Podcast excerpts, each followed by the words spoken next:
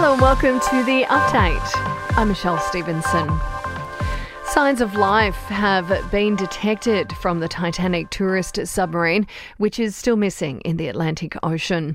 Search crews are reporting hearing a banging sound in the vicinity of the Titanic wreckage. An aircraft started hearing the noise every half hour with sonar buoys deployed, and they're also picking up that sound as well. The federal government is doubling down on the scope of the voice, insisting it will not be bothered by culture wars. Some experts say changing the date date of Australia Day could be considered if the voice is successful. But Indigenous Australians Minister Linda Burney says the voice has much more pressing issues to tackle. The voice will not be bothered by culture wars. Exactly. It will focus on practical order on, a, on the practical different differences in terms of closing the gap. Jacqui Lambie has met with the Defence Minister but is remaining tight lipped about their conversation. The independent senator has referred Australia's top military officials to the International Criminal Court. She says they should be held to account for what they did and didn't know about alleged war crimes in Afghanistan.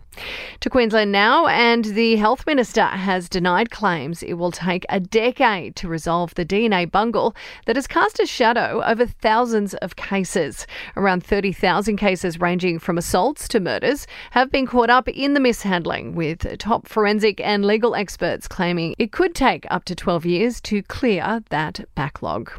Concerning new research has found the number of Aussies seeking alcohol treatment services is at its highest level in a decade. New data shows it is up 37%, with just over half of those reaching out for help aged between 30 and 49. And cyber attacks from overseas now rank as the biggest global threat, according to surveyed Australians. New polling reveals 68% of respondents believe cyber security issues pose a critical threat to the nation over the next decade.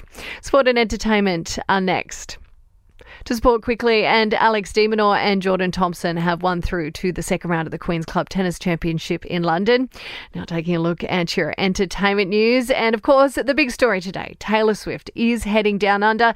Now, she may be coming here, but not all the Swifties are that happy about it. The singer will only be performing in Sydney and Melbourne for her Eras tour, with disappointed fans venting on social media about the lack of locations. But these superfans say they can't wait. Pure joy. She's just awesome. She's a feminist and she's such a queen. You can never feel a negative emotion when you listen to her music. Oh, I just think she's great to dance to. She is therapy. She is healing.